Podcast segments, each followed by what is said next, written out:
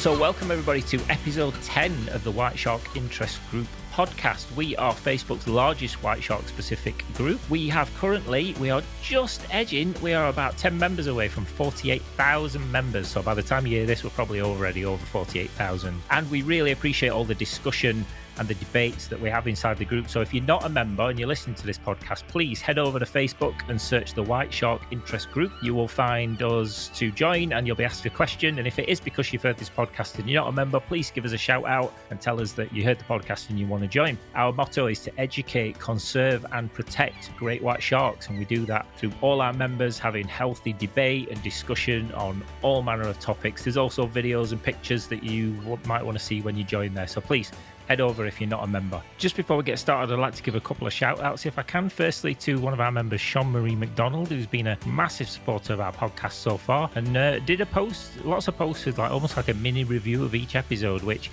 cannot thank you enough. Your insight and your your feedback is so valuable to us as admins who put this stuff together. So thank you so much. Also to Robbie Perth, clearly uh, a fan of the podcast. And Robbie, just thank you so much for your feedback. It really does mean a lot when we put some time and effort into here to know that there's an audience out there and people do actually want to listen to the guests that we've got and the topics that we cover. So thank you so much, Robbie, for that as well. Now, normally about this time, I would say who we've got on the show today. So I'm joined today, firstly, by our founder, Dirk Schmidt. Hi, everybody. And I normally then say what guest that we're going to have or what the topic of conversation is, but Dirk is uh, turning the tables today and, uh, and flipping it on me because I believe, Dirk, that we want to talk about um, a little film I made. I'm, I'm really honored to actually turn the tables today on you and uh, be on the other side of the microphone, literally. It's very strange. It is, isn't it? And interview Ricardo Lecoq, the director and producer of the Great White Shark Legend, which you produced in 2014. Just a bit about your legend. I mean, um, you've produced several uh,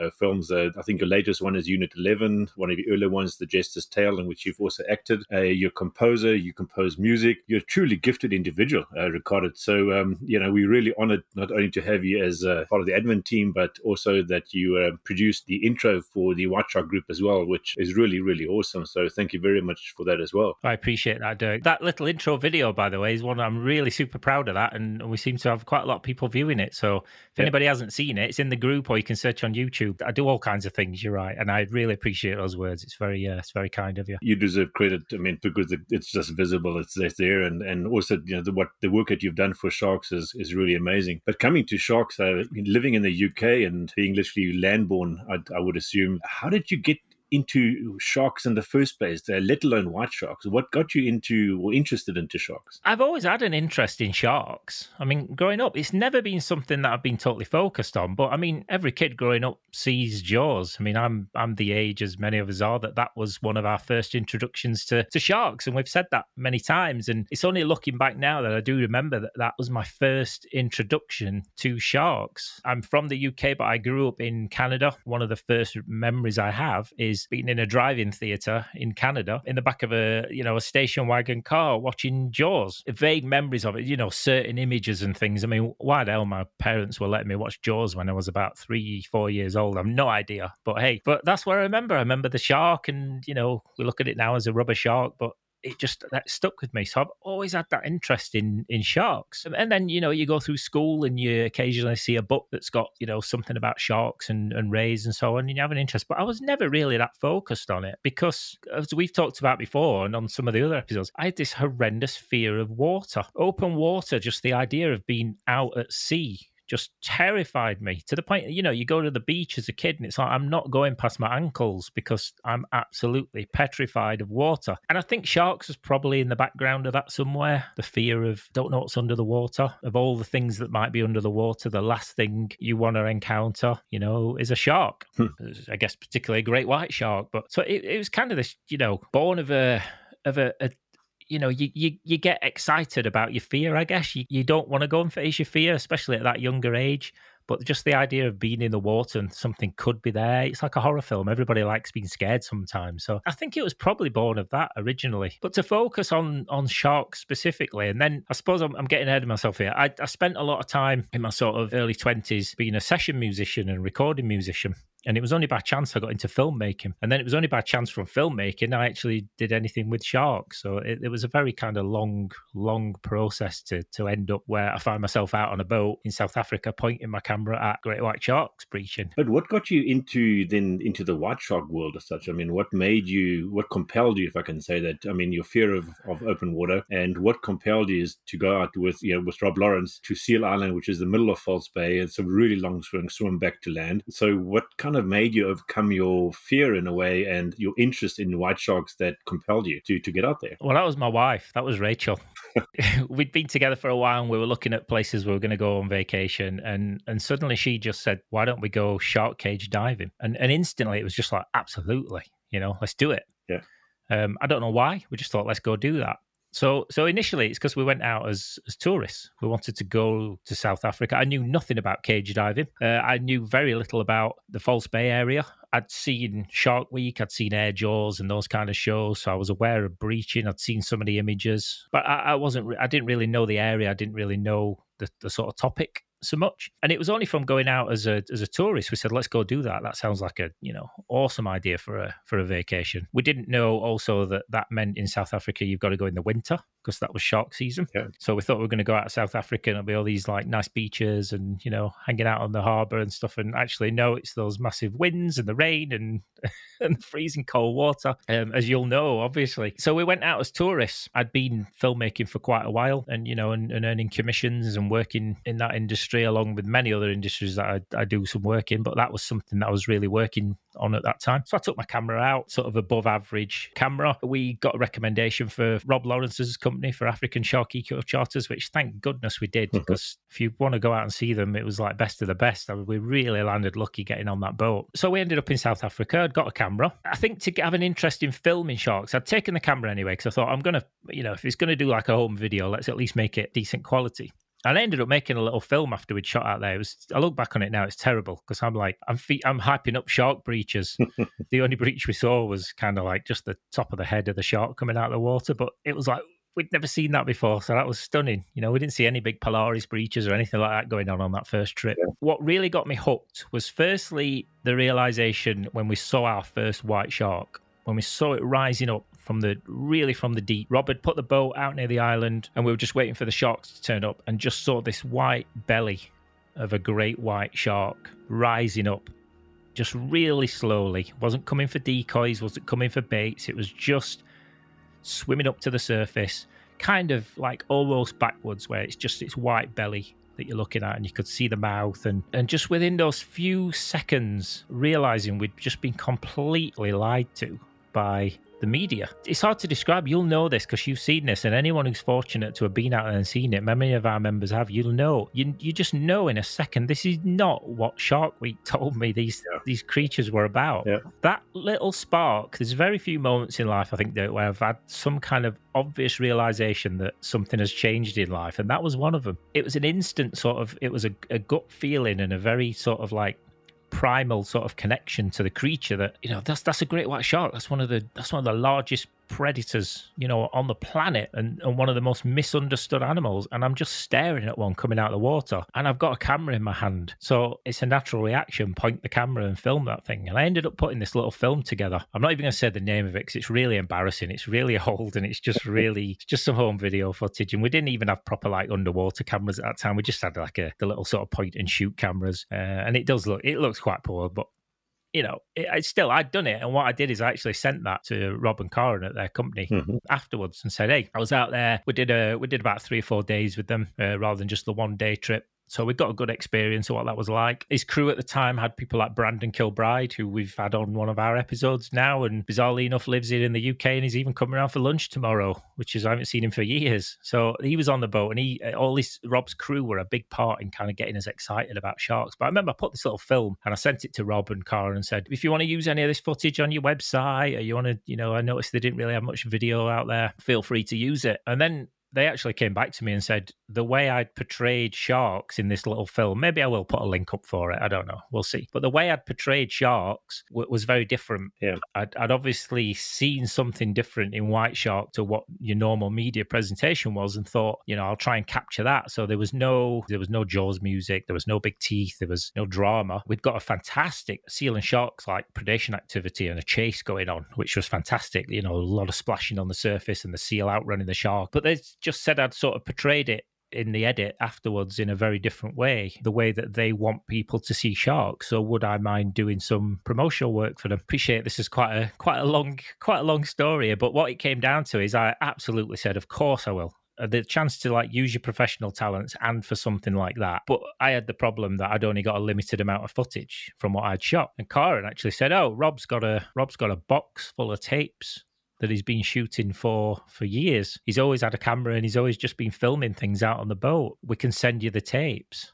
I mean, I'm frothing at the mouth at this point. It's like Rob Lawrence is going to send me a box of about 10 years worth of tapes of white shark activity. Are you kidding? They actually sent me this box over. I've still got it here because I look after it for them. And it was about 50 hours of breach activity and predations. And I mean, everything that you know that experience of going out in False Bay. I'd got 50 hours of it on tape. Wow. I know. It's a cousin. That's cuz. Cuz. Come on, come on, come on. Look at that gash on head. Stop! Oh! Uh, I've still got and I've still got all that footage and it's preserved. Some of it's older footage, but it doesn't matter because it still looks fantastic. I've sort of HD upscaled some of it till I'm sat on this footage that that I just had to use. And when we ended up then making a documentary, I got obviously tons of archive footage there. But Rob Lawrence, 50 hours worth of vintage shark material from False Bay. I was like a kid in a candy store, you know. I was hooked. I was hooked at that point. So Ricardo, but then then coming to uh, to to when you actually made the movie. So just before you, I'm going to ask you. I'd like to ask you, what made you want to make the movie, and and why did you choose the ti- title Great White Legend? titles are always a funny one. I knew it had to have the word great white shark in there somewhere because I work in that industry. You need something that piques some interest. If I'd come up with some really ambiguous, you know, title that that meant something to me, but it didn't say the word shark in it, you're just not going to get people's attention, unfortunately. Mhm. And I didn't want something, you know, great white shark killer, great white shark teeth. Great, you know, it wasn't. I wanted something that was a bit of a, an image. And the, the thing that stuck and where that title came from was that, and I, I'll get to a minute about how we then came to actually want to make a film. But in terms of the title, you touched on this when we interviewed you for this film. You, the word was primal. You said it's a very like Seal Island is a very primal area, and this creature is you know the, the white sharks is a you know millions of years of evolution, and it, it's something that just goes back in history forever. No matter all the differences in society and the way you know human beings have evolved and changed our life you know in such a short space of time in the in the scheme of things great white sharks have been there you know, for millions of years and pretty much unchanged in that time. So these things are kind of almost watching us in slow motion, just there in slow motion. We just pinged on the map a few hundred years ago and, and started doing what we do as humans. Right. But it just I wanted something that was about it was the it was the kind of myths about white sharks. You know, you look back in history and you look back at all those old, you know, seafarers drawings and stories of these ocean monsters that you can now probably put down and say they were probably talking about white sharks at that point. It was that kind of sense of a, of an age of these legends and myth that that that humans have had about white sharks for so long. And then seeing like uh, rob because i didn't have children at the time but with rob so he's out there and he's interacting with white sharks on a daily basis and he's got young children. So i really wanted to kind of capture something about how for all the history of you know man's interactions with white sharks and all the legends and tales and myths that we've ever been told about. And we've actually got an opportunity with, particularly with children and the younger generation, to actually write some new tales and legends and myths. So where we used to talk about it was the seafarers talking about these monsters. And to a degree, that is exactly what show, you know, Shark Week still tries to sell us on. Nothing much has changed in in that sense We've just do it on HD 4K video now instead of old pictures of you know seafaring tales. Right. But with the younger generation, we've got a chance to actually write something new and tell a different story, and that that was the whole crux of the film, and that's why we opened it with Rob staring out to sea, and we closed it with Rob and his children staring out to sea, and the whole end piece of the film is all about what what tale do we want to tell, what legends, Yeah. what's the time now, and how we look at white sharks now. How is that going to get looked at in 300 years' time, the same the way that we look back 300 years and see all the tales of monsters? Right. Um, so that's really where the title came from. We'd heard enough myths, tales, and legends about great white sharks, so we decided to travel back to South Africa, cameras in hand, and with the help of some of the most knowledgeable people in the area, we would dispel those myths, tell a new tale about great whites, and define a new legend for future generations. And, and you also had interviewed quite a few people uh, uh, in the shark world, which you know, gave their perception of the shark uh, and sharks in general. What is the message that you wanted to portray in the movie? Well, originally it was can we just do whatever Shark Week is not doing? It really was a, an antithesis of, of Shark Week because I was so pissed off that I'd been lied to by the media. I'd never been out and seen white sharks before. I was supremely pissed that I'd just been fed a story and an image that just was not true. Yeah. As much as all those shows are fascinating and entertaining, just they, they had no message to them. Rarely, rarely had a message even though the, the, the video looked exciting and the images were, were stunning, but you never got what you got in books uh, on film. It was still sensationalized. So, having been out there and seen an experience which instantly told you that all that kind of Shark Week nonsense is is pretty much a lie, or it's about one percent of a shark's a shark's behavior, is what you see on a lot of those shows. That transformative experience of going out on that kind of cage diving experience and overturning how you viewed sharks. Is there any way to capture that in a film that is also then not boring? Mhm. Because no one wants to hear that story. No one wants to hear that I went out to Seal Island and the sharks predating everywhere and there was no teeth. It wasn't all about blood and there was no drama and I didn't hear the Jaws music. Who wants who wants that story? Right. That's not what you want to watch on a film, huh? you know? It was the antithesis of that, you know. And the fact that Rob and Karen had said, look, the way you've presented sharks here, white sharks, is very different. It was like, okay, can we do more with that? I wonder. You know? And, I- and I think you do that brilliantly. I mean, it's, it comes across. I mean, it's really the misunderstood predator. I mean, uh, even with the advent of Jaws, and you know, I think I said this many times. It's, I mean, it really put the white shark into the limelight, and it became literally an iconic species that everybody used to love to hate, and the media, to a large extent, still hates the white shark. Well, well, they actually love the white shark because it sells sells uh, headlines. Coming back to Jaws, and what are your first emotions when you? I know you described it uh, generally when you saw your first white shark rolling up to the to the surface, but uh, what was your first emotion when you saw it underwater? When you did you you went into the cage? Yeah. Describe how you felt about it, and describe what you know flooded through your brain in terms of how you felt, your emotions, and just the whole visual aspect that you were you know being presented. it's a really interesting uh, again an evolution of how, how we felt because initially we're on top of the boat we've anchored up we'd seen some breaches and things in the distance we'd seen a few splashes but we'd not seen a white shark so then we see this white shark rising up and I instantly turned to Rachel. Rachel, by the way, she's not joining us today because we have this thing called children now. But Rachel very much was involved in in writing and, and producing and filming uh, Great White Shark Legend. She turned to me and I turned to her as soon as we saw the shark rising up and said, "Let's get suited up. I've got to get in that cage. I need to go and see." That underwater, I need to get in their world and see this. And this is what cage diving done right can give you because we we got suited up. We get in the water. You're still at that time. It's like what what am I going to see here? I'm actually getting in the water now. There's just me and this few metal bars. And you've said this before. If that shark wanted to get in that cage, it would get in that cage. But and you know that you know you've told yourself you're in this nice safe cage. But so we get in the water.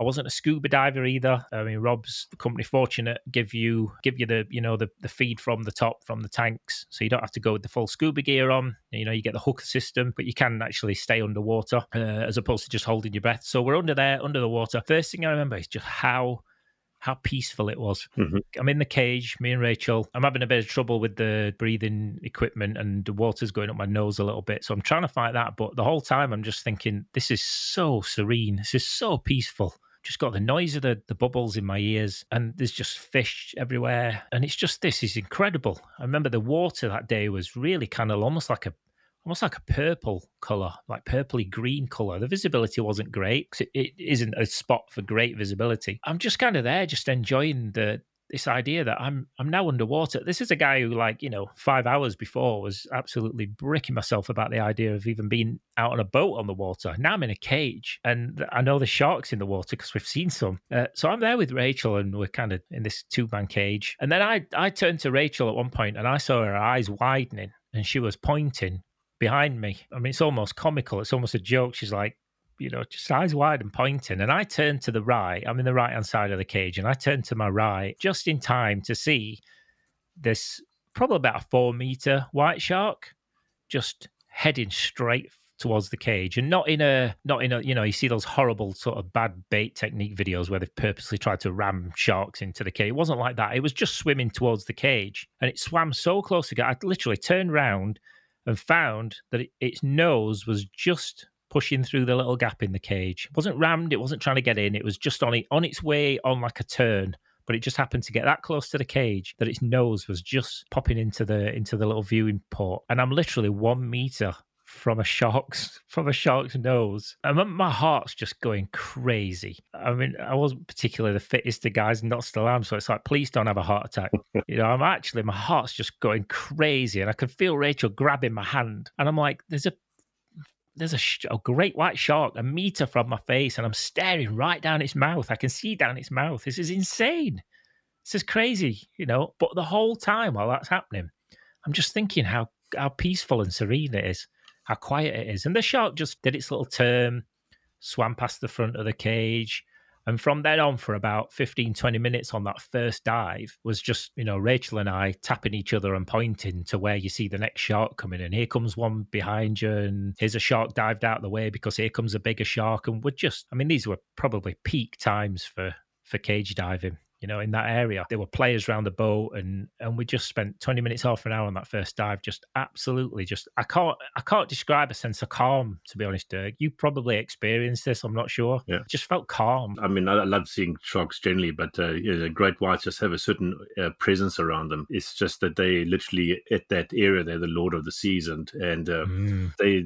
just the, the supreme predator. And it, I mean, if it wanted to get you, it would get you, but it doesn't. I mean, you know, you're not on its menu. And so I wanted to ask you, how did you feel about cage diving? I mean, you obviously spent some t- time in the cage. You know, Rob runs a very good operation with regarding to bringing sharks in and uh, making sure that people can see them. But how do you feel about cage diving? Because it's always a bit of a controversial topic. But in as such, as a filmmaker and as a having seen these sharks in, in real life, what are your feelings about cage diving? Before going out there, I had no experience of any controversy around cage diving because I wasn't really experienced in the in the white shark world. I mean, much of that, to be fair, has actually come from being a member and and then admin of, of your group. So my experience at the time, I didn't know that there was any real controversy around it. I did have a perception before that it was going to be all the, you know, the buckets of blood. It'd be, you know, Brody character on the back of the orca saying chum some of this shit and throwing all the blood and the liver in the water. So that's kind of perception I thought it was going to be. So I was really pleasantly surprised to see just how professional and low impact it was. But I didn't know that there was anything anyone had, a, had an issue with it. I, I, was more concentrated at the time, to be fair, on on the safety aspect of concentrating on what these guys who clearly were experienced, you know, Rob and his crew, how they looked after guests on the boat and how they were extremely knowledgeable and, and the amount, just while you're waiting for sharks to turn up, the amount of education that you get mm-hmm. from, you know, a quiet hour with people like Brandon and Rob and his and his crew and Welly, who was the bait guy. Um, just talking to them and hanging on the boat was just that experience alone, had I not seen a shark and got in the water, I don't think I would have been disappointed that day because it was just it was education about sharks. Okay, you also want to watch out for seals. Seals and birds is what I'm looking for. Seals and birds are what you're looking for, eh? because they they're the telltale signs. Their eyesight's a lot better than ours. I've learned a lot from him the last three three and a half years. So a lot of just shark related things, but I, every every day I'm pretty much learning something new from him. So he's probably going to be staying a little bit deeper. We'll try and get him up on the surface, but we've picked him up fairly quickly. Up top is probably going to be one of your better viewing spots when he arrives.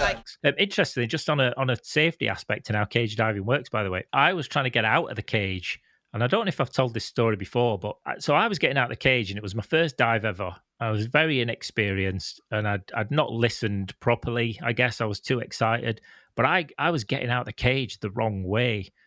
So obviously, what you should do is maybe have your back to the boat and lift yourself up, and they'll help you get onto the side of the boat or the other way around. So they'd flip the lid on the cage, and I was getting out the side of the cage. So I'd kind of perch my backside on the side of a cage with my back to the open water. So I'd not got the cage lid, I'd not got the boat, and and I started falling backwards. Oh dear. Um, so, and I was like, it was. I'm like, okay, I, in an instant, I'm like, I'm in false bay. I've just been under the water. I've seen probably about four or five great white sharks. I'm now falling backwards out of the cage and I've realized the mistake I've made. I've not done it correctly. And here's how safety and a good operator works. As I was doing that, Welly, uh, Wellington, who's one of the guys on Rob's crew, I think he's still on Rob's crew, Yeah, I think he is. Yeah. expert bait handler and does it very, very consciously of not to negatively impact the sharks. So anyway, Welly, Welly had seen what was happening, and there's this guy, you know, with his fat ass falling out of a cage to the open water, and he actually reached over and grabbed my weight belt that was around my waist and held on to me while I could get my hands onto the um, onto the side of the cage. Wow. So I held there as quick as I could and tried to pull myself back up, which I did. They'd got me. They'd seen this happening, you know, 10, 10 minutes before it was even going to happen. They were they were obviously seeing this guy's falling. So he grabbed me, helped me up onto the boat. I turned around the right way, got onto the boat. Well, kind of flopped onto the boat like a fish, to be honest. At which point, Brandon, who was working on the boat at the time, started clapping me and cheering and uh, making a good joke about the fact that. And then Welly tapped me on the arm and he went, "Look," and he turned, he pointed, and I I turned round, and right about where I was about to fall. There you go. There's a four, four and a half meter great white shark just cruising past. Yeah. And while I know that I probably would have been fine, my head had nearly touched the water when I fell backwards. So I'm just like, on the one hand, that I should be frightened about that. I should have been terrified about the fact that my head's just nearly falling in the water, in open water, in False Bay, you know, a great white shark hotspot. But no, the the crew had just done everything they needed to do and got me safe and no issues whatsoever. But I still wasn't I still wasn't scared. Yeah. The fear had just gone from from that whole experience. And the only reason I mention that is exactly that. If you recount that tale to someone who's never been shark diving, they'd think, Holy cow. Yeah. You know, you nearly fell in the water Shark and in. False Bay. Yeah. Shark infested, yes. um, and before anybody starts commenting below about shark infested, yes, we know it's not shark infested water. It's just that's where they live. Blah, blah, we know this. It was that contrast again that I'm here in the shark hotspot where you see breaching and, and predation behavior like nowhere else on the planet.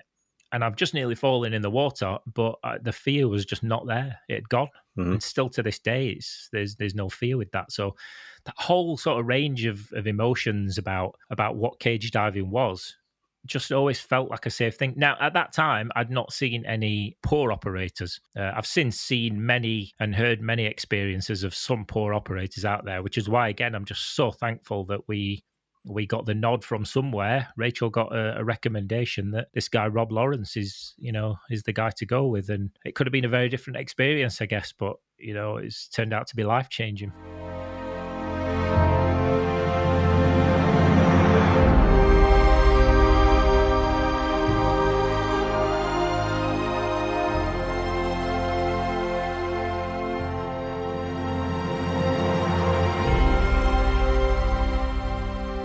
When they come back, they rave about this, the experiences, and they rave about the shark. And this is so wonderful to see how these people actually change their, their whole mindset and their whole attitude towards sharks after they've been exposed to them.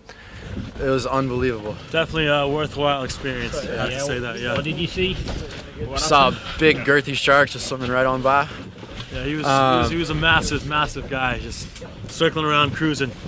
Uh, didn't look like he minded our company too much. Something you'd do again? I'd do it every day if I could. Definitely. Don't get many sharks in Leeds. No, no. it was awesome. It like shook us so hard. Do you like what you see on TV? Ah, it's much better. That was so cool. Scary? Not really. Yeah. No.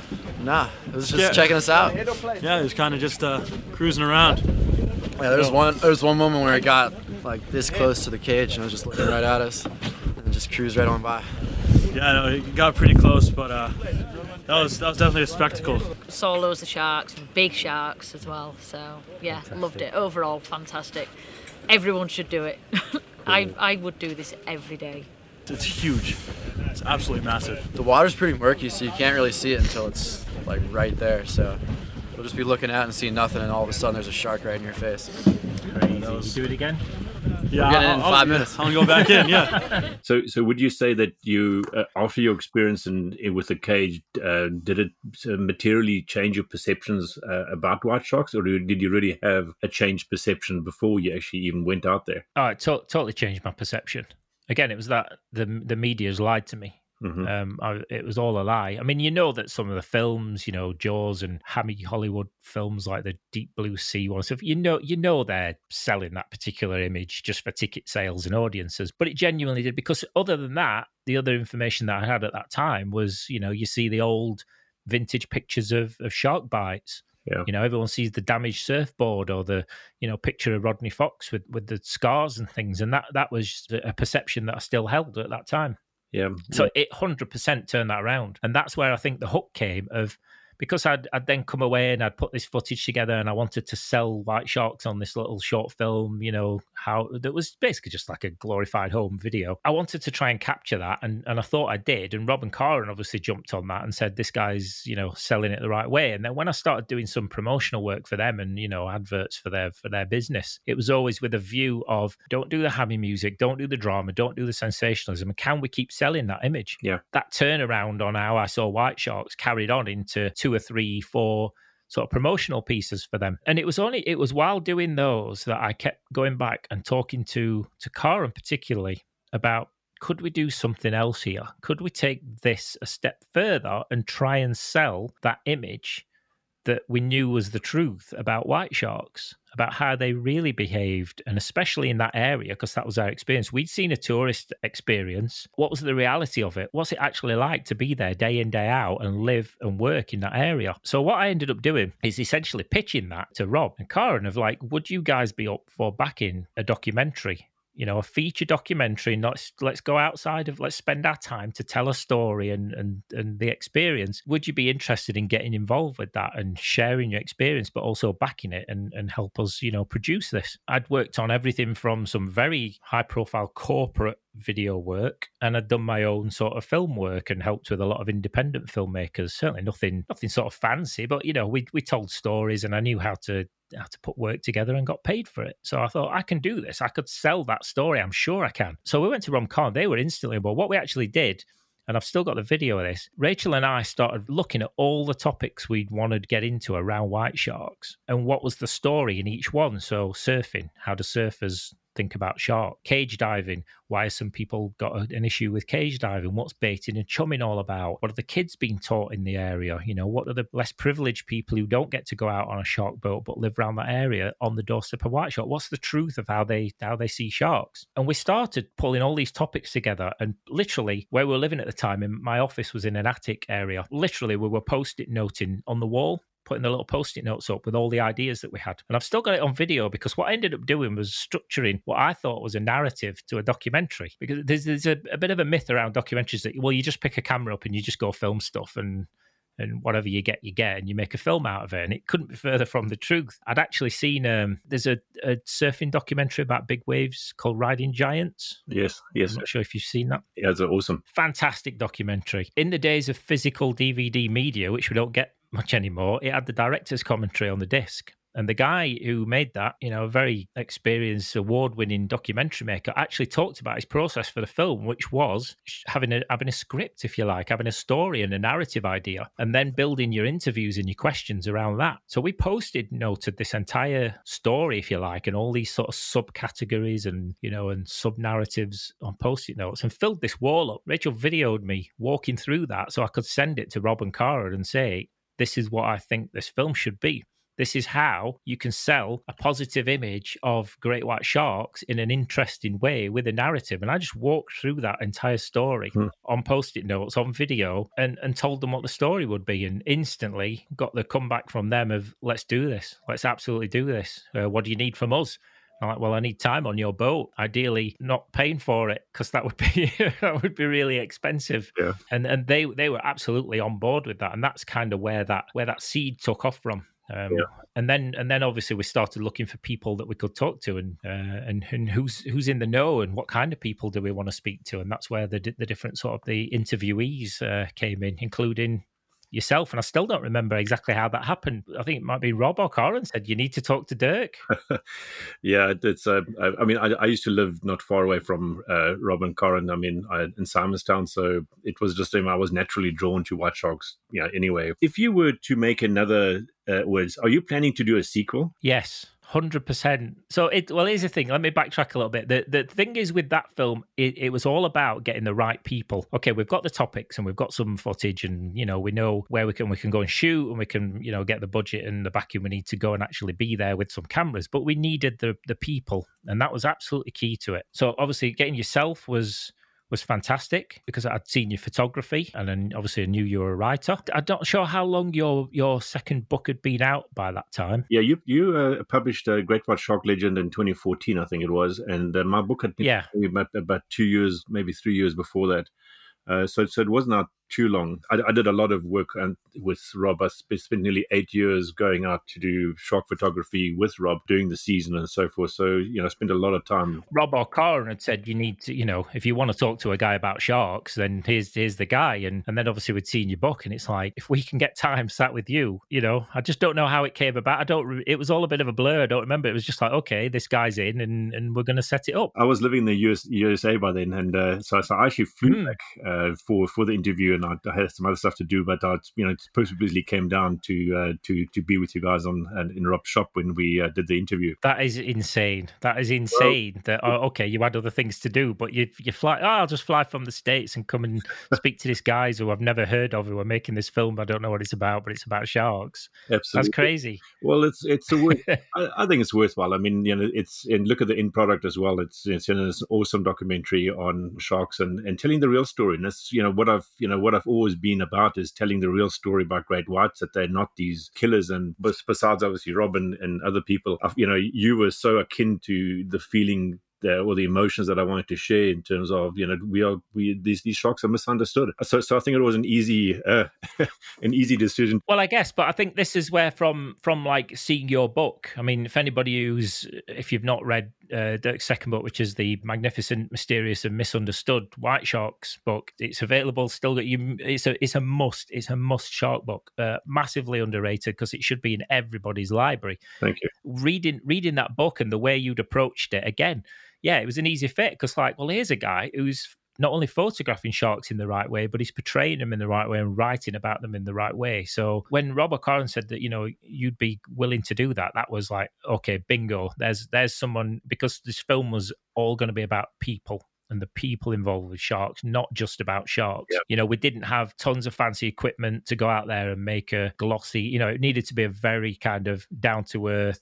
rooted documentary about the people's involvement with sharks, not just about sharks. So I read your book. It's like this, yes, 100%. If we can talk to Dirk, that's great. Obviously, Rob was going to be interviewed, which is just fantastic. And, and his crew, really great guy called Gary Carstens, who just absolutely just brings the boat alive in the same way that Brandon used to, you know, really high energy, educational guy about sharks. Uh, and then we started looking around who else we'd want to talk to. Uh, I had this idea that we'd want to talk to children in the area, in the Cape area, Yes, about what they're taught in school. And and Karen did a fantastic job. She lined us a day up where we literally just drove round for a day with people she'd put together who she knew who were willing to kind of stick their kids in front of the cameras and let us talk about sharks. And we met, oh, the kids were just amazing. I mean, the the energy and the the, the way they talked about ecosystems and, and how we need to protect sharks Yeah. and how they're so excited about wanting to see sharks and getting cages when they're older was just like that became such a, a good part of the book. And do you know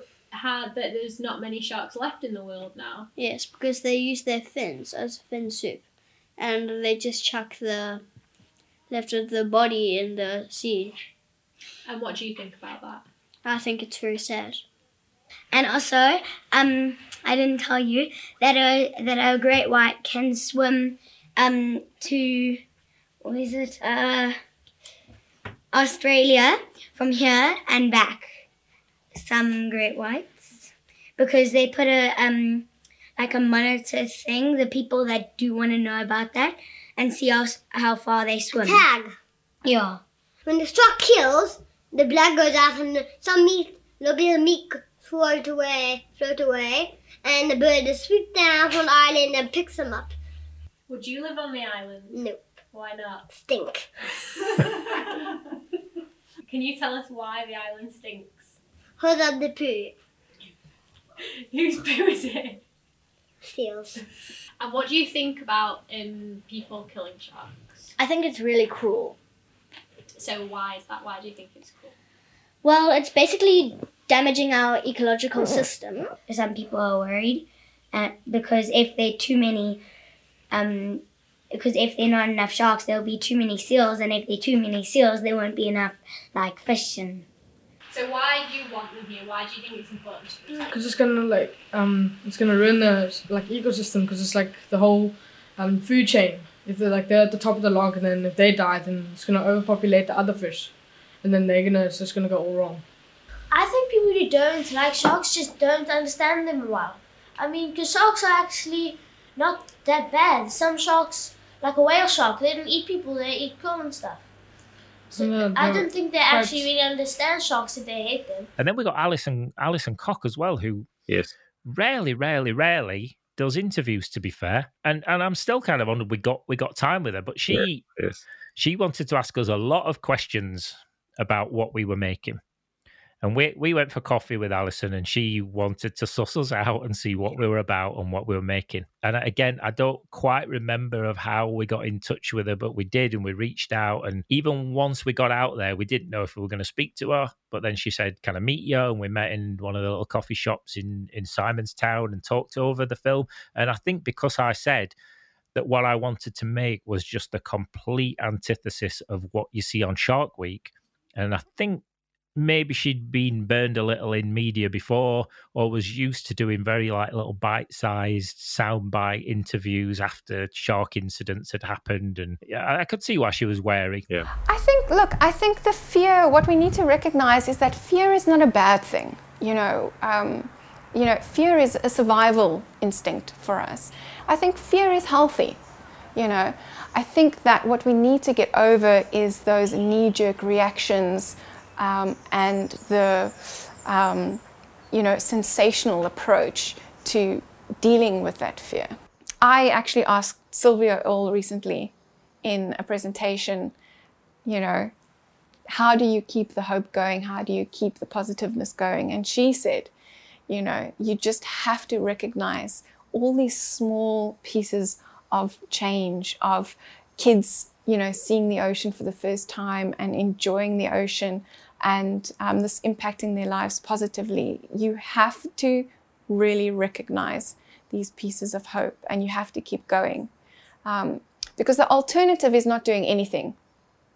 And for me, that, that's actually not an alternative worth considering. So um, you have to just keep going. Uh, but we we managed to get you know a couple of hours there, which again a real contrast of of your your input and ideas. Her from a very sort of you know scientific study background, being involved with shark spotters and so on. Rob, whose knowledge is just second to none. Uh, his crew working out there every day. The kids suddenly it's like we've got all these people involved.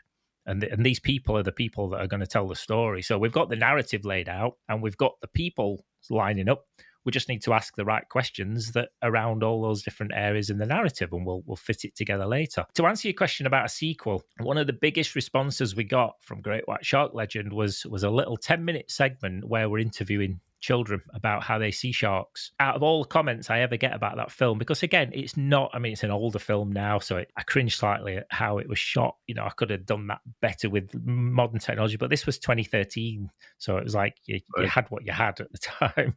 We didn't have a whole host of money. It was very, like a very grassroots, down to earth documentary. But this 10 minute section about interviewing children about how they see sharks is the thing that I've had more response to, I think, than anything else in that film. The shark personalities, which were very rarely talked about at that time. I think that's more popular now as a topic, and how children were educated about sharks, especially in an area where they go swimming in the Yes. waters where sharks are.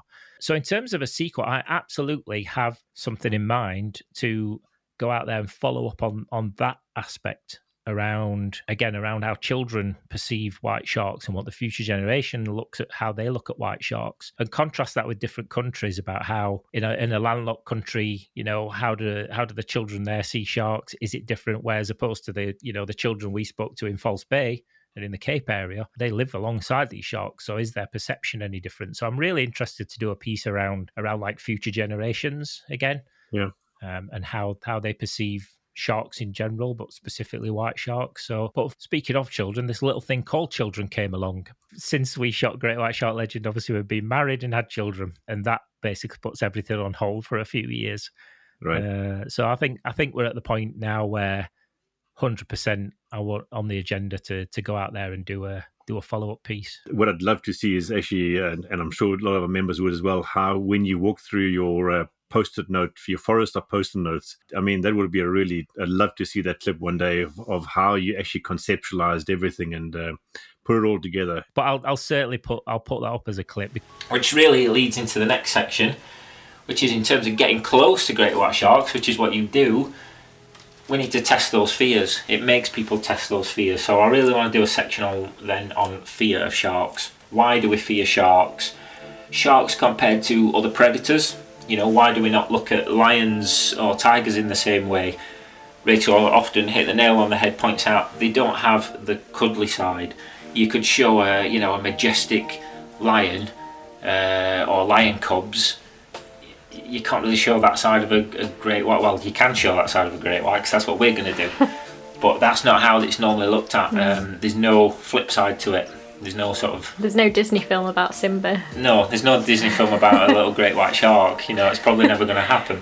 But we really want to get into the psychology of why we fear sharks uh, and maybe even fear the ocean in some respects this is where some of the guests um, guest thoughts will come into it as well and we'll try and get interviews with the guests and so on maybe even with myself and Rachel because you know we went out there fascinated with sharks but having a real fear of you know you get out there it's what's you know what are we getting into so uh, we're going to talk about the fear versus the reality um, so this whole section on fear of sharks will be a little bit more psychological a little bit more sort of educational the transition to which into the next section is basically all those fears justified. Okay? Which leads us into what's it actually like living alongside great white sharks? Fascinatingly enough, to see the topics we wanted to discuss and then to get like your words and Alison and Rob and, and Gary and, and all these and Brandon. Brand oh Brandon okay, here's a here's a lesson in filmmaking. So we've got all these people lined up for this film. One of the crucial people I wanted was Brandon Kilbride. Yes. We'd line him up. I really wanted Brandon. And Rachel had said we should really have him as because he was a surfer and he worked on cage diving boats.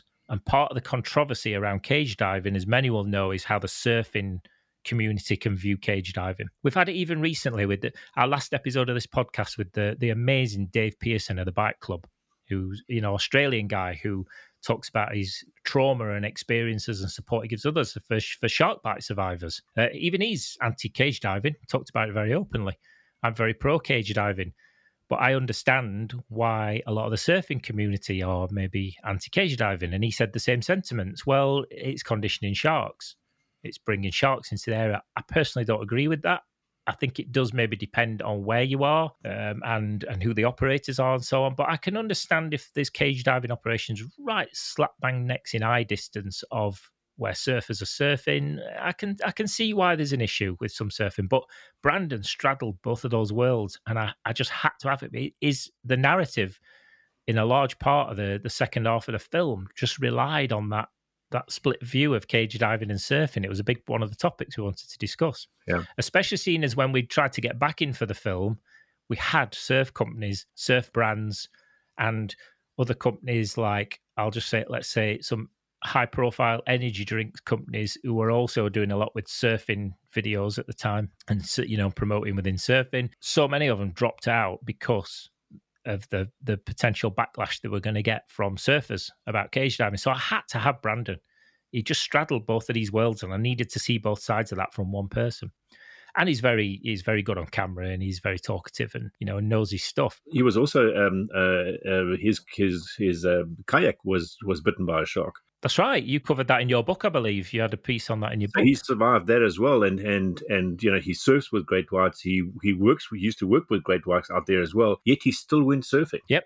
And you know, I mean, for me, that is somebody who truly understands that sharks have a place in the ocean, and that's why I really am. I'm, I'm so, um, I, you know, I was so excited that you had, you know, him as a feature in your in your in your movie as well, which which I think really brings it all together very good. When I was maybe around 10, 11 years old, I mean, my mom bought me my first book, which was Sharks and Rays. You know, I think instantly from that day on, I was flabbergasted by sharks. I loved it, you know. Whether it be the smallest little cat shark that you see when you're diving at Skelly's Pool, or you see the big great whites jumping at Seal Island, they've all got the same passion for me now.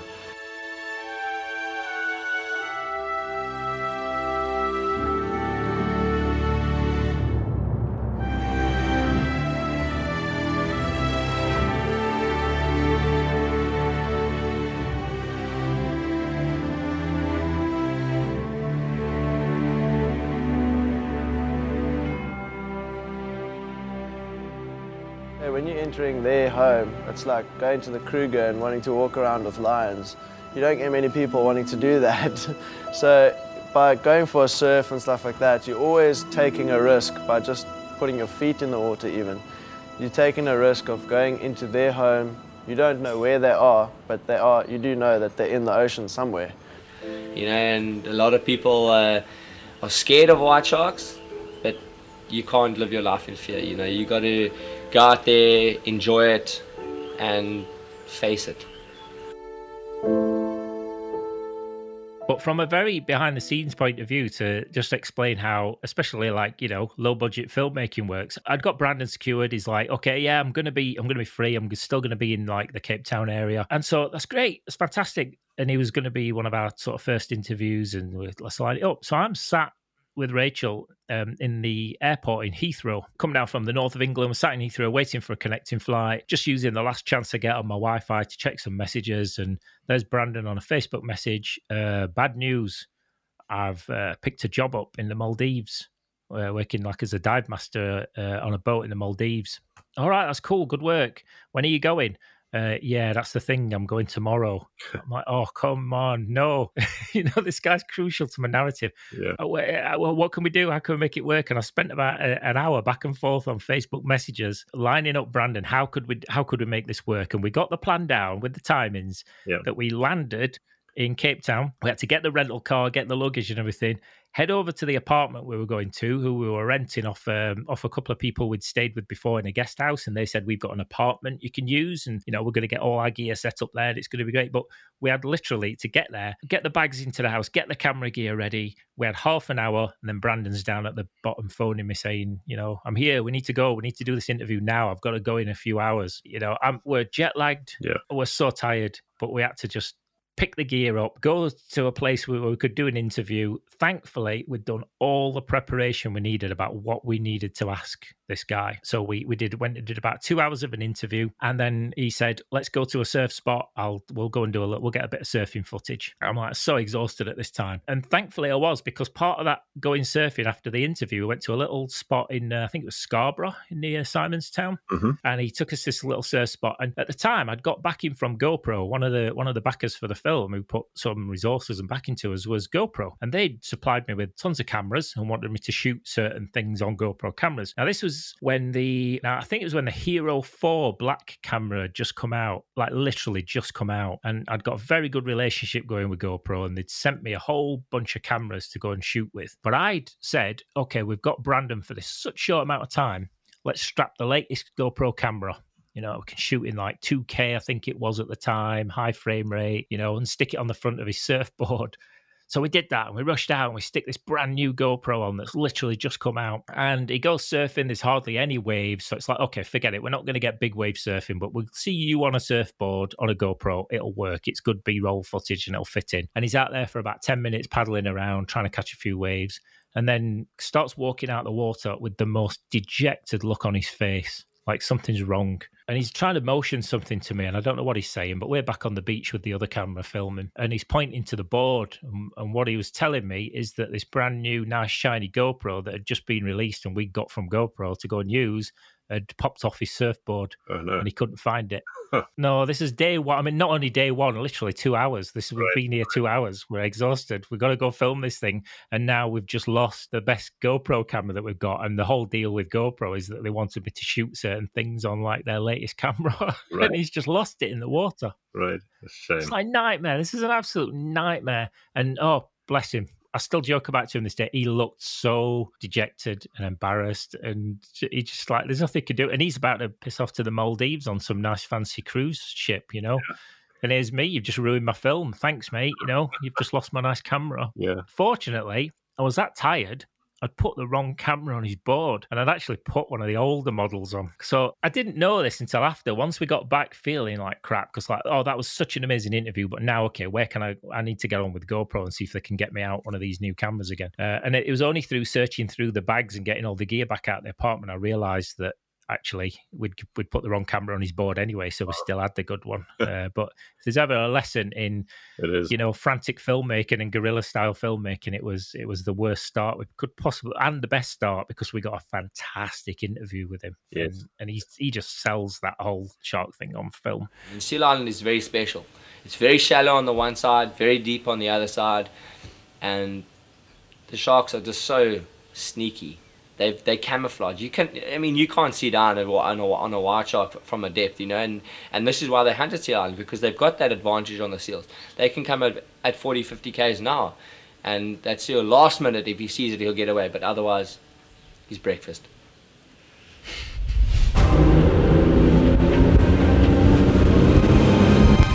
strong, powerful, graceful in how they swim, how they catch their prey.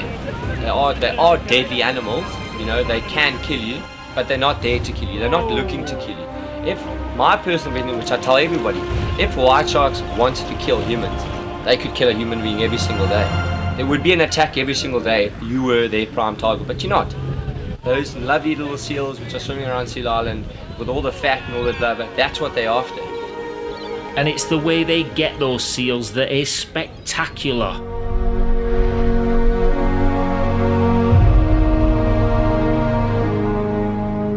Breaching. Each breach is different, you know, although you get different types of breaches, you know, surface breaches, and you get your Polaris breach and these nice aerial breaches. It's it's never the same. It's every every occasion is special. Every occasion is unique. There's been times out there, you know, where you don't get breaches, and there's times that you get a lot of breaches. But any special time, I would say, is is yes, when you get these breaches that are, are less expected. Like we have been reeling in the decoy, we didn't expect a breach, and then all of a sudden this magnificent Polaris breach happens right in front of you like totally out of the blue. Everybody's like given up. We've towed the decoy for 40 minutes and nothing's happened. And all of a sudden it just like pops up.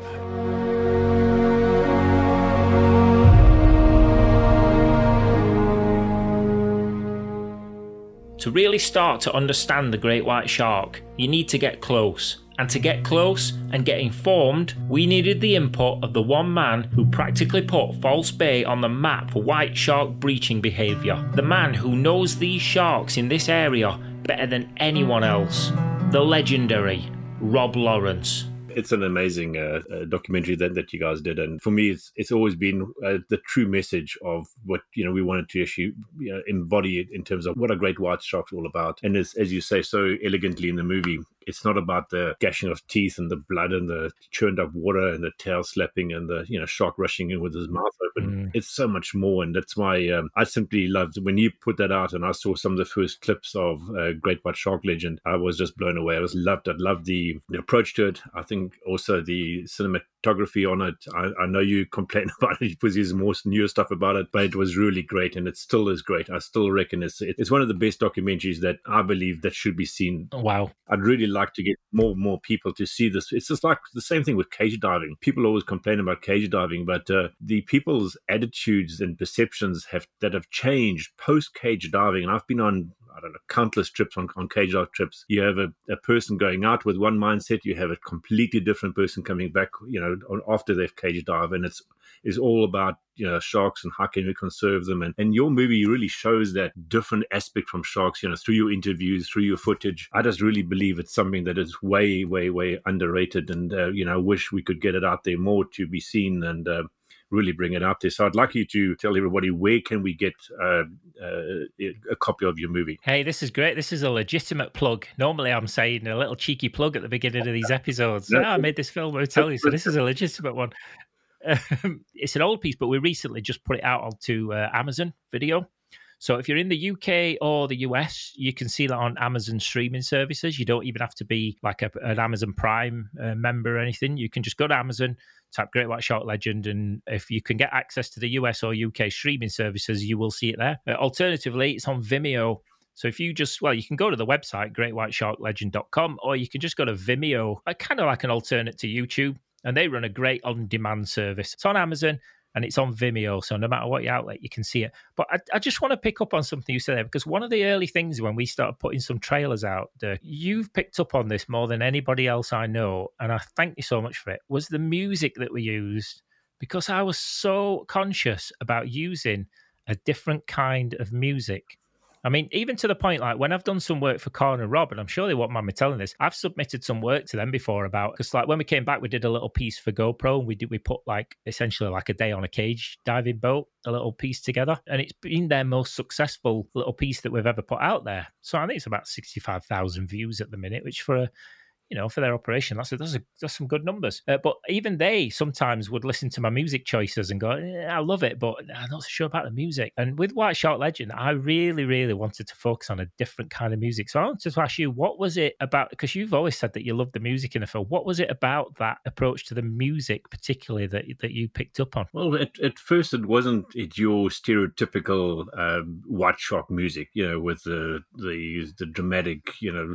uh, sounds that you know the impending doom. Uh, it was more something that artists could connect with. It wasn't that you know the uh, again it, it bust the stereotypical view of white sharks, which I think has got me interested in the first place. I just enjoyed it. It, it kind of drew me in, and it, I wanted to to see what this was all about, and it relaxed me actually to actually look into this and. Uh, uh, mm. I felt good when I when I was watching it because the music complemented the theme and it also complemented the the whole outlook that you were trying to present about you know how white sharks are being perceived and how they really are. The music I think is a very I think nearly an emotional, etherical connection with with the topic. It can certainly sway either way. I mean, if you were to tune in the Jaws music. Mm you would have flashbacks of, of Jaws and, and you know all those ghastly scenes versus uh, you know the music that you chose. And um, I know that you compose some music as well, and, and you're writing music as well. So you have a great understanding about you know the whole emotion that people feel when they experience music together with the visual uh, message that you that you portrayed in, in, in the movie. Well, some of that came from something you said because we used this line in a trailer in your in your interviews because the way we the way I kind of edited the film when we came back, and again I, I kind of stole this approach from the Riding Giants director, mm-hmm. was to transcribe everybody's interview, like everything, word for word, which is not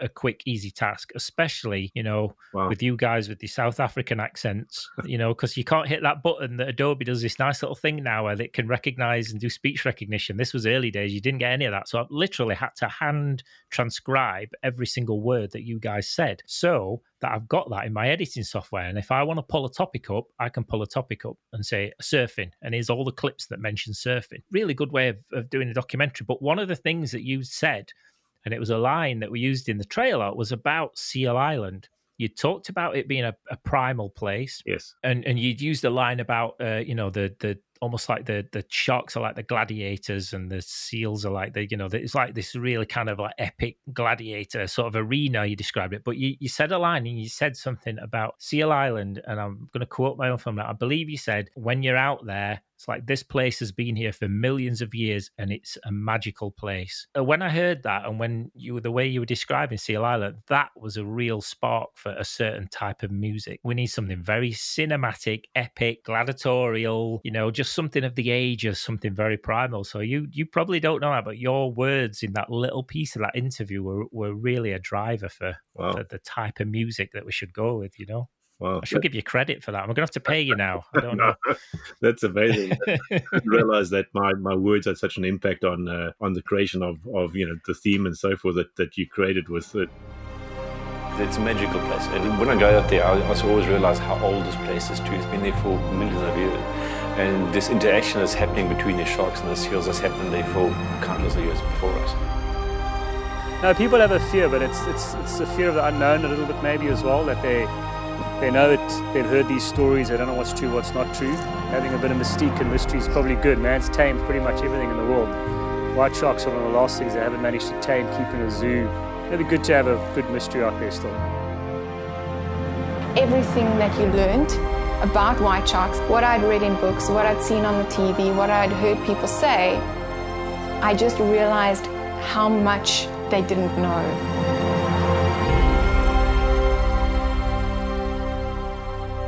Dirk, I've quote I have quoted your words from that interview so many times, and Alison and Rob. Yeah. There's so much, you know, amazing things that were said about White Sharks that resonated. I cannot tell you the amount of conversations, interviews. I've had this film shown at some schools before. I've used so many lines that I've just ripped you guys off in conversations and, and stolen your words. But it, no, it was uh, it, that's testament to your guys' knowledge about that area and those sharks. You know, And, and I think we speak with from passion as well. I mean, Rob has a lot of passion, uh, you know, in, and that's really imbued by by the I think by the people that we interviewed as well. Is the passion that they have for the animals, for conserving these particular sharks as well, and all sharks and you know, in the ocean in, in general. It's just amazing that uh, you know I was really grateful that you put this this movie together you know, for the sake of of portraying sharks in a completely different light. And and I still recommend that you know your documentary is definitely a must see. I mean, you can give me all the National Geo and the the uh, Discovery Channel's one with you know, which are nice, they're great, they're nice shots and everything like that. But in the end, they the look amazing. They look fantastic. but at the end of the day, I'd rather want something that actually educates me on, on sharks. And this is what I've, I've been missing in, in all these other shows that we see. I don't see any education or very little education. That's what I'm missing. And that's why, you know, you bring something to something out there that is truly educational and it reflects the true habitat and behavior of the white shark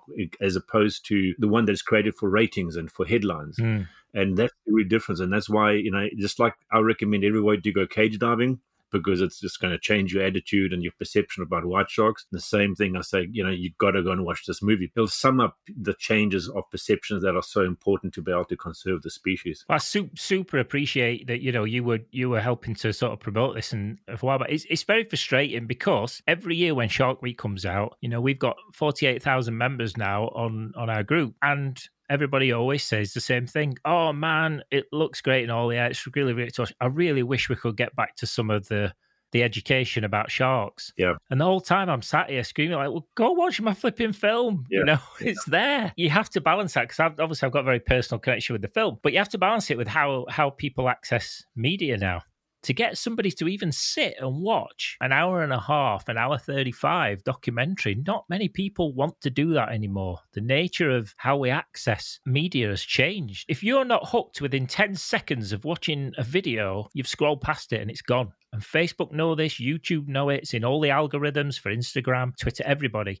People scroll past it, and the second that you don't see it, you've you've lost them. They've gone. They're never going to get that pushed in front of them again. Yeah. It, I understand how social media and how how video is accessed these days, and it is very different to what it used to be. But by the same account, it's like I know it's my film and Rachel's film, but there's a film that I think you will get something out of if you're frustrated with the the kind of some of the nonsense we get on on Shark Week every year. Yeah, and I would, I mean, this is not a plug up. This is like a real genuine because I really enjoy the work that you've done, and I think it's so important that you know more and more people see this. And again, this is not just a plug for you. I just believe in your product, and I believe in what you've created. Thank you. Is really something that people need to see, and I hope that more and more people will actually start tuning into you know the more realistic perceptions of white sharks. And this is again what we portrayed, and the people that, in your film that spoke about it obviously you have that experience with these sharks, and that you know we start bringing education back, and that's why I'm really looking forward to your your your sequel to this to see that also the next generation taking the torch going forward and and conserving and protecting these sharks, you know, with the same passion that the generation that you filmed in in in uh, in your movie with the same passion and conviction going forward to protect these amazing animals. I think one of the things that's happened and and you you really need to sort of stop and recognise your your contribution here uh, to this Dirk. And I mean,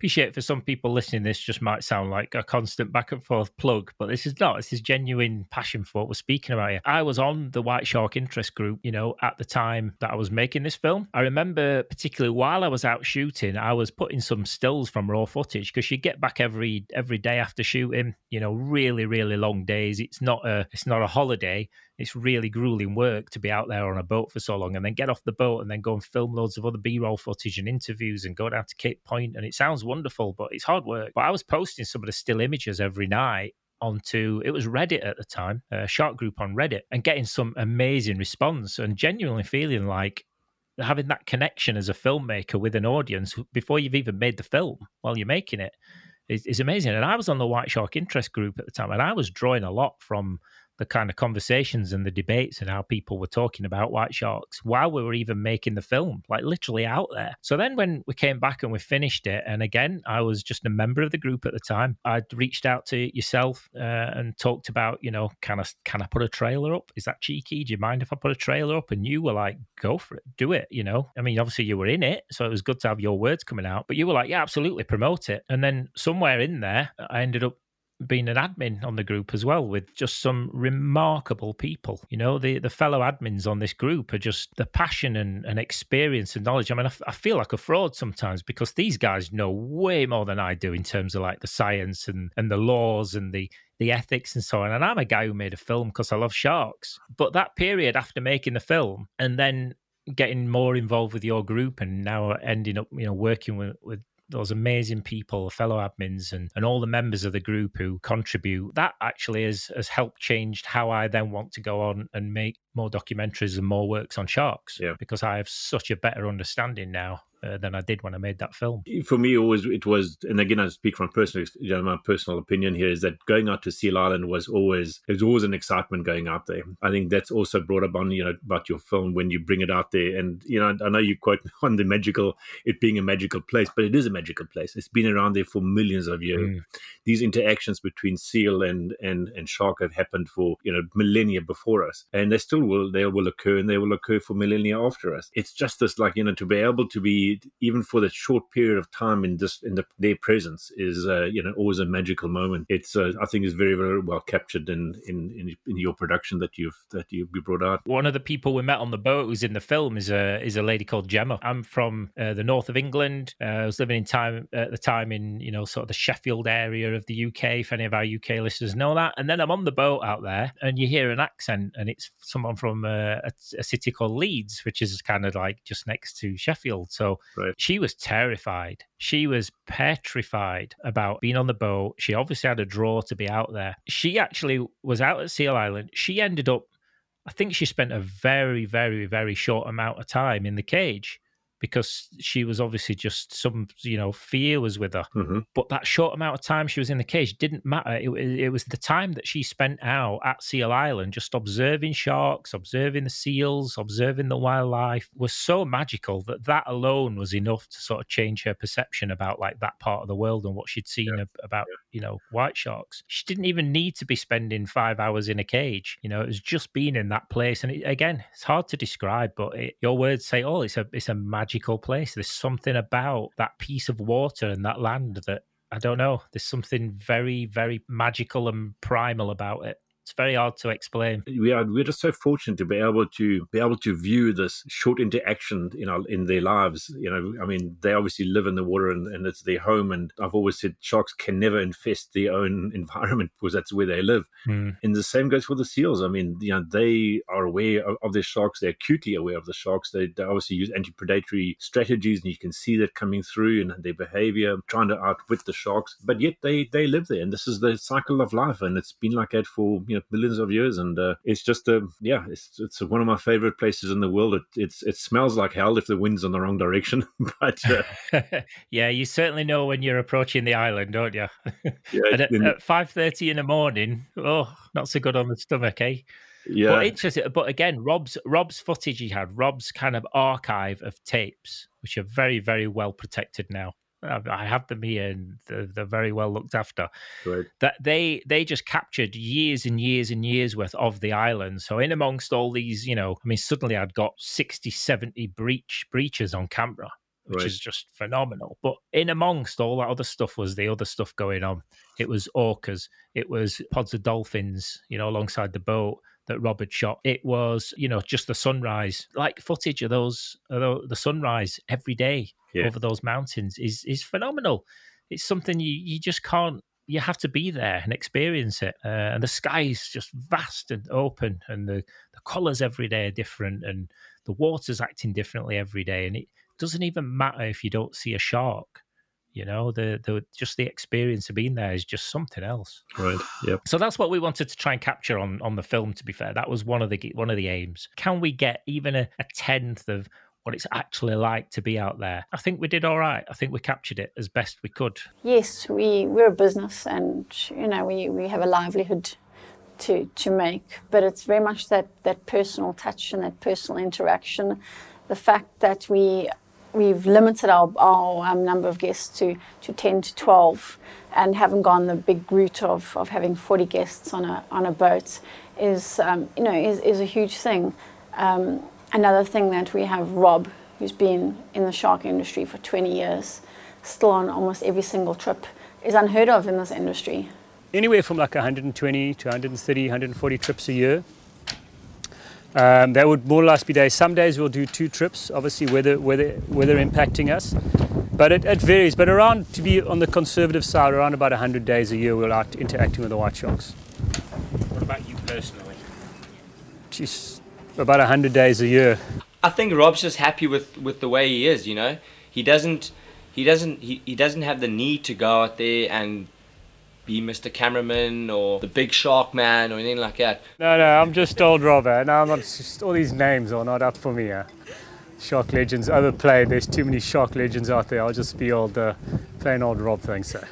It really speaks to what, in my opinion and in my experience, was you know working with sharks for many many years. It really portrays the real the real white shark. That's why Great White Shark Legends um, is for me one of the best documentaries of all time. That's some high praise, sir. I, it's not. It doesn't go lightly on me. That is that is extreme high praise, and I massively appreciate it. I, I do wonder. It's a shame because all those documentaries that we're talking about, which I don't, I don't even think of them as documentaries. They're TV shows. It's reality Right. TV shows. Yeah. To be fair, they're not documentaries. They don't document anything. They they film it. You know, and then they put some captions on and a voiceover track. There's some really good people work on those things. There's some really genuine you know, shark advocates and some really talented people. Obviously, the quality of the equipment they're using and the, the skill of those, you know, camera people and divers is second to none. But don't even pretend to be in the same league as those. But one of the things I wanted to get across today and talk about briefly is you don't need to be at that level to go and make a film about about sharks or about white sharks. You don't you don't even need to be at the ocean to be fair. If there's a story to be told the equipment now and the and the tools to do the job are so cheap that you don't need to be there. So a good example of that when we were originally starting putting together Great White Shark Legend, one of the things that fell by the wayside and what I want to pick up in another piece is about how different countries view white sharks. And I got a guy, particularly over here in the UK, and another guy I had over in France who basically said that they would assist. And they went out with a camera just interviewing people on the street about sharks. And what I wanted to do was compare people's reactions and about how they spoke. So whether that was, and we used some of it in the film because there's some shots on on uh, Muizenberg Beach in South Africa,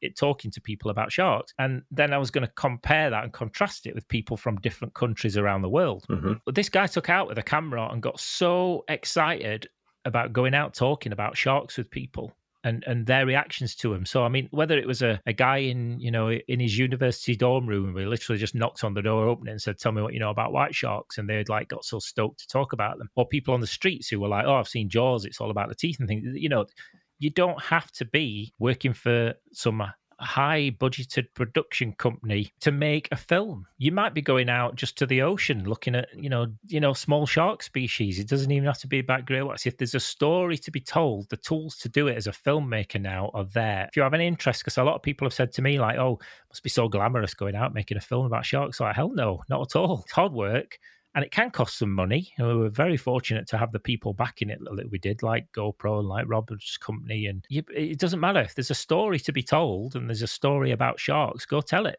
Doesn't matter whether that's a few people talking to camera or whether you're actually going out on a dive. There's still ways of, of telling that story and putting a, putting a film together. So I just encourage anybody who gets involved in that area and wants to know about how you do that on a small scale with a lower budget, go go do it or contact me and I'll tell you how to go do it. Well, there, there you go. I mean, now, now that's a now that's an invitation for many uh, to go out there and actually, you know, fulfill some of their, their passions and their dreams to actually you know, do something like that. And uh, I believe that every piece of doc, every piece of film documentary that's being put out there towards this and portraying sharks like that will eventually sway the public opinion more and more. That you know, to see sharks hmm. in a different light. The greatest, um, how can I say, the greatest accolade I can I could give to a movie is that it changes people's perception, and that's really what it's all about. You know, we've uh, we've lived with these perceptions about great white sharks. You know, in the, especially in the media, growing up as a you know a good shark is a dead shark. You know, these perceptions are changing, and uh, you know, even if my my mother, who uh,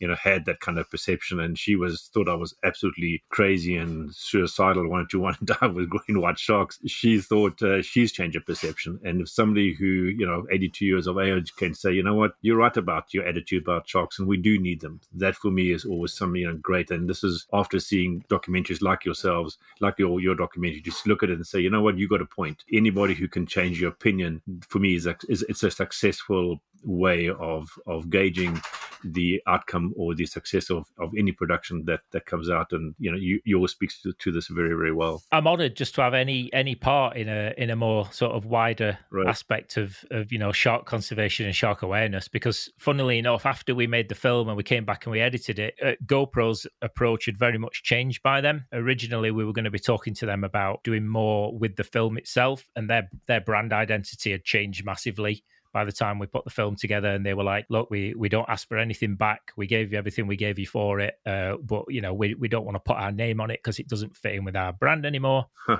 um, unfortunately that was exactly the same time they started sending me video clips of ocean ramsey grabbing on the back of sharks and riding them and going wow look at have you seen what we got on gopro? We got ocean ramsey on a shark. And i'm like yeah clearly we are in very different places now.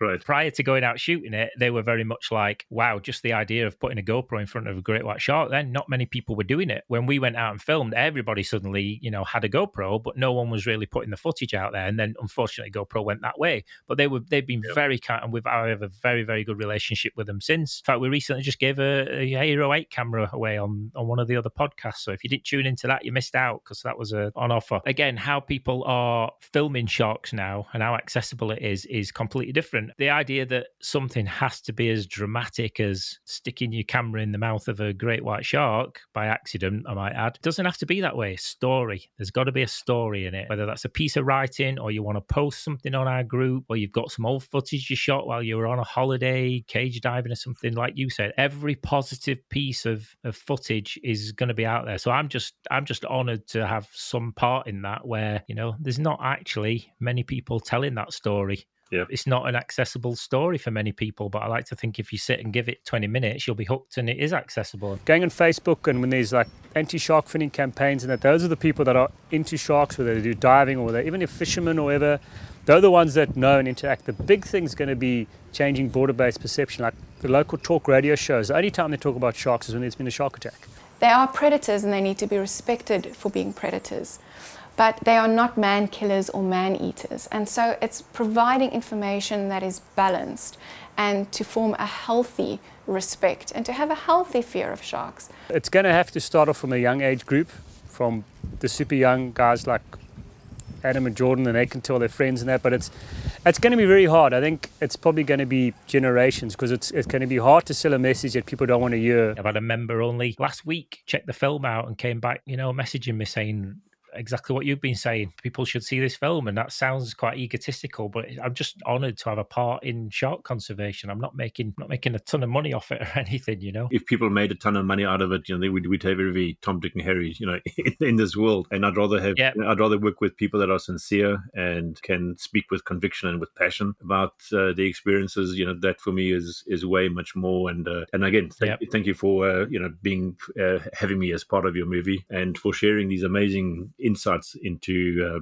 the filmmaking and the pitfalls and the jubilations of, of, of making these films. Uh, that used to be a massive part of my my life for a while was making that movie, but now a massive part of my life on a well, a pretty hourly basis, to be fair, is the White Shark Interest Group on Facebook, which is why we're now doing what we're doing. I was super tickled also that you uh, did this fantastic intro for us, which uh, also just shows the ability of, of what you can do uh, is really amazing. So thank you for the intro for the Great White Shark Interest Group too, as well. Uh, more than welcome. Uh, a pleasure as always. And uh, just a shout out to fellow admins and members. It's, it's nice when we do get together and, and have a chat on these things and take some time out. Again, thank you so much, Ricardo, for sharing your insights and your uh, uh, amazing experiences with with white sharks and what led you to make this uh, really really outstanding documentary, The Great White Shark Legends. Do you want me to jump into the other chair now? Get back to the. Should we turn the table back round Yeah. and uh, Go for it.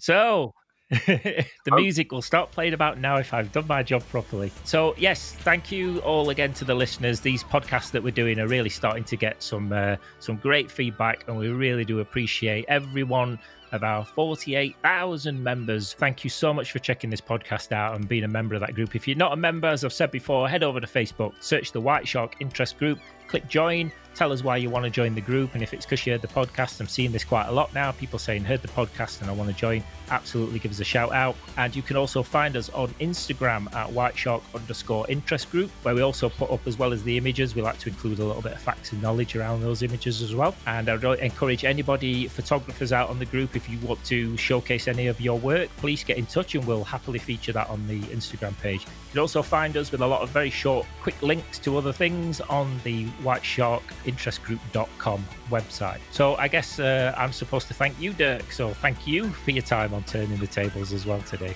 Great, and I'm and I'm, I'm happy to turn it back over to you again. Thank you. thank you very much. Okay, so until next time, folks, we will see you on the next episode.